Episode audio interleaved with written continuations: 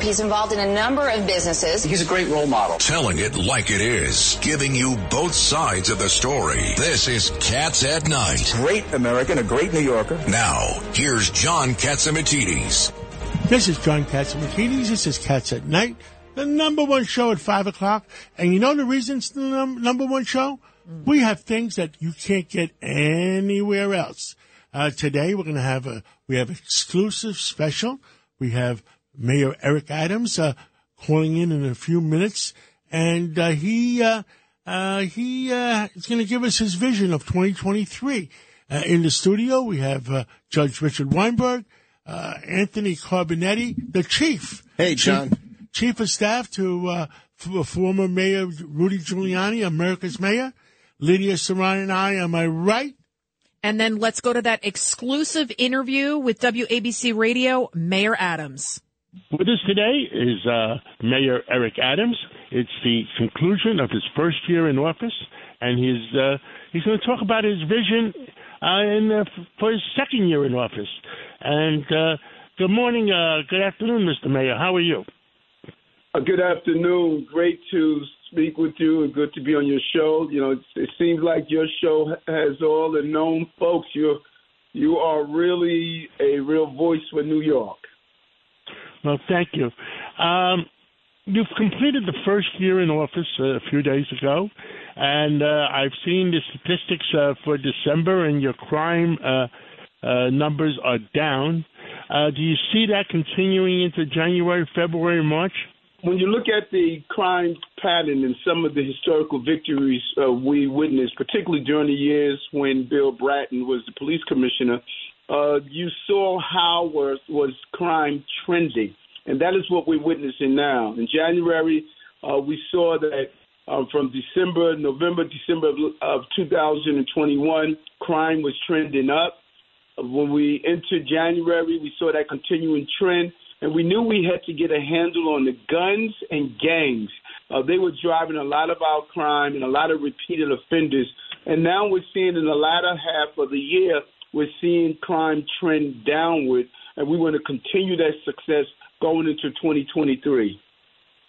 Now, Governor Hochul uh, is giving a state of the state the next few days, uh, and uh, uh, she has uh, said that the two main problems is uh, crime and housing. How do you see these? Do you you feel those are our two main problems in New York City? Yes, 100%. Uh, she is very clear and focused uh, that we must uh, live in our city in good, affordable housing, and we must be safe while we're living in our city. And she knows that the driver of crimes, for the most part, violent crimes, uh, we have a number of repeated offenders, recidivists throughout the entire state in general, but specifically here in New York City. And we're hoping to partner with her and the other lawmakers in Albany as we come together and zero in on these dangerous people so that we can make sure that they are no longer on our streets. That was part of the conversation I had yesterday with Reverend Al Sharpton, Dr. Hazel Dukes, and Jennifer Jones Austin, and my other colleagues throughout the state. How do we tackle the criminal justice problem we have in a real way? And uh, I, I understand that, and uh, this only happened in the last few years. And uh, we had the Police Athletic League uh, uh, Christmas party, a holiday party, a few weeks ago, and uh, our district attorney came, who was a very nice guy. But I, I, I said to him, uh, "Look at the kids. We had about a thousand kids there. I said, look at those kids. Do you want to see them die in the streets?" And he realizes, no, he doesn't want to see him die in the streets. And uh, uh, we're all hoping he comes around, and because there's a very a, a very few criminals that are responsible for the overall crime situation, and um, we want we want a safe New York. We, we don't mind paying the taxes, but we want a safe New York. I think you feel the same way. Yeah, no, with, without a doubt. And you know what's interesting about your analysis uh, that you just shared? The problem we're facing among young people. We have an increase in the number of young people who are shot, an increase in the number of young people who are doing shooters, an increase in young people who are the victims of crimes. and we must really zero in on how do we create a safe environment for our young people and go after those who are harming our young people. And that's what we are doing. Uh, uh, John, when you look at what we are doing around increasing summer youth employment, over 90,000 young people, increasing in what we uh, held and kept schools open during the summer months, uh, what we're doing about justice involved young people. I don't think there has ever been a mayor that has been more focused on dealing with the feeders of crimes and how do we protect young people that I have been focused on in my administration.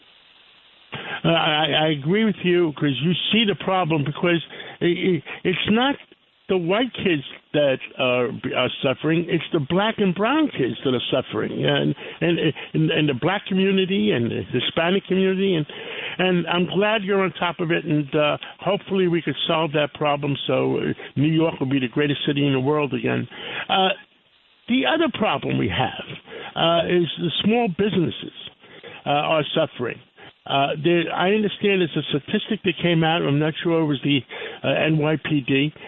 332 shoplifters are responsible for 32,000 crimes.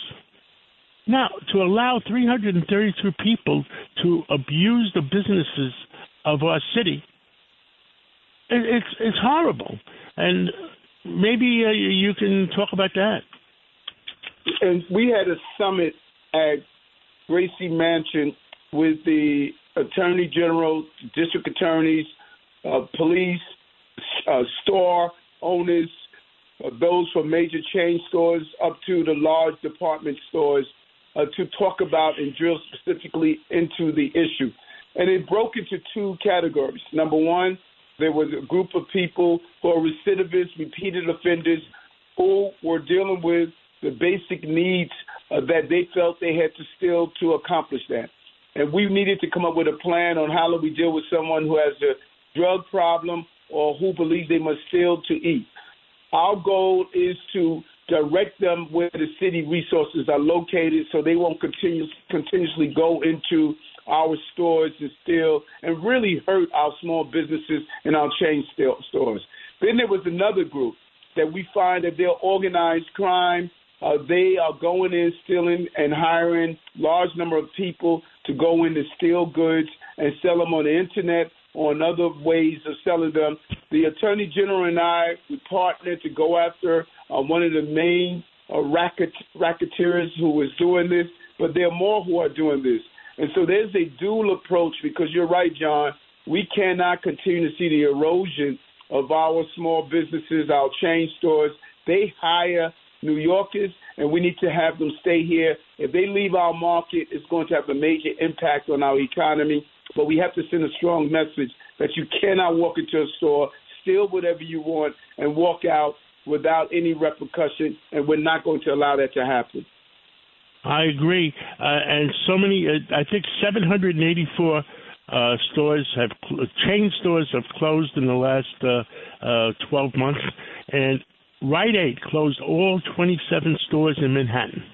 Uh, and sooner or later, it's going to hurt the people in the uh, uh, black and brown communities too, because they're going to have no place to get their drugs or shop.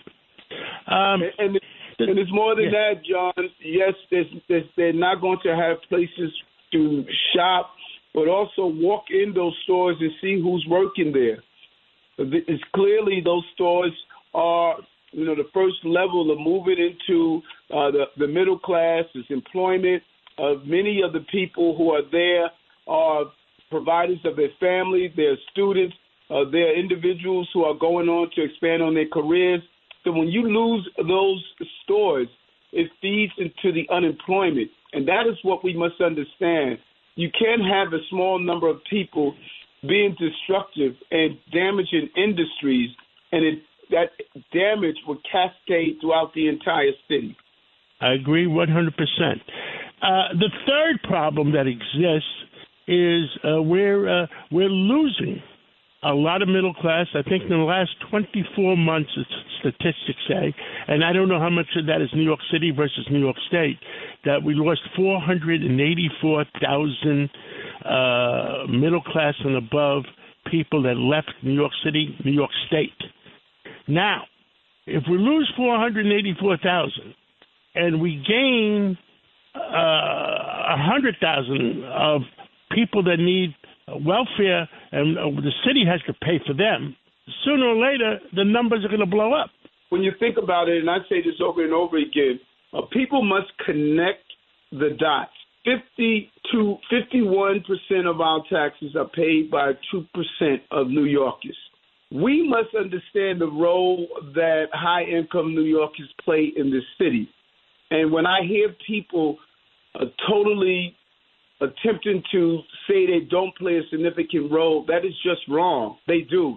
And they love this city as much as a low income New Yorker would love this city. We are all part of the same financial ecosystem. So we want the person who drives the limousine to be paid a good salary, and we want the person who sits in the back of the limousine to use their discretionary dollars to go to our theaters, to contribute to our nonprofits, to contribute to our museums, our boards, and all of the things that high income earners are doing. That is the ecosystem that allows us to be a great city. And so we don't want them fleeing the city, going to other municipalities. And that's why I am finding that no matter who I speak with, uh, no matter if it's the driver of the limousine or the one that sits in the back, they want a safe, clean city where they can raise healthy children and families, and we have an obligation to provide that. You're absolutely. Every cab driver, every Uber driver tells me the same thing. All they want yes. is a safe, clean city. Uh, yes. So the, the vision for 2023 is those three problems we talked about, and I think that we're, we're in the grasp of you. Half the problem, half the problem of fixing them is having a, a chief executive officer, which you're the chief executive officer of uh, New York City, uh, having the knowledge that the problems exist. So hopefully we can fix them. Yes, uh, we are extremely optimistic. I say all the time to use the best analogy. Uh, 2022 was my rookie year. 2023 is my Aaron Judge year. I'm trying to knock it out the park this year. Uh, we have a lot of things in the pipeline uh, that I believe uh, we are going to be able to roll out and implement as we deal with the real crises uh, that cities are facing across the entire country. Uh, all of our cities are struggling with crime, economy, uh, some of us are struggling with the migrant issues. We know that here in New York, we are American city, and if we get it right, it is duplicated across the entire country. And, and our goal is to build the right team, which we are really pleased with our team. We're transitioning. I'm losing uh, my chief of staff, who was a good friend and advisor for many years, but we're bringing on a dynamic chief of staff in Camille, who's really a solid, solid uh, person that could manage the team. And we bring on a new uh, first deputy mayor. Uh, today, Lorraine Grillo is, is, is leaving to go into private life. She has been an amazing anchor for the team. Uh, we're now bringing on Sheena Wright, who's going to fill her spot. But we have so many good leaders with years of expertise in and out of government to solve these difficult problems that we're facing. 20, Mr. Mayor, we're almost out of time, but 2026 is uh, America's uh, 250th year. I hope we can come up with a dream to do to bring New York back and help celebrate that in some way uh, in, in, the future. Uh, but uh, a dream is a dream. We have to figure it out. Yes, and you know what? It, it is a dream, and I tell people all the time, John uh, there is no other country on the globe where dream is attached to its name. Only the American dream. And that dream is a reality. And you and I are symbols of that dream. We may have come from different pathways of your hard fight to open your supermarkets and then uh, become the person who you are. Uh, that is part of the dream. My dream of growing up in South Jamaica, Queens, you know, experiencing dyslexia but now I'm the mayor of the city of New York. Uh, that is only in America. And so when I hear people talk about the things that America can't do, I tell them the things America has done. We're all part of that dream, John. And I'm proud to be an American. I'm proud to be a New Yorker. And I'm proud to be part of the American dream. I I feel the same way. I grew up in in Harlem on the west side of uh, Manhattan, 135th Street, and um, and this city, this city uh, made made me who I was, or who, who I am, and I work with you together. Uh, and uh, New York is the greatest city in the world, and we're going to make sure it stays the greatest city in the world. Well Thank said. you, Mr. Well M- said. Thank you, Mr. Mayor, for coming on and giving us the state of the city and uh, and which way we're going, and uh, we'll catch up again real soon. Yes, take care. Wish you well. Happy New Year. Carl, Happy New Year. That was some interview, John, that you did with Mayor Adams. And when we come back, we'll be speaking with Larry Kudlow. Keep it right here, Cats at Night.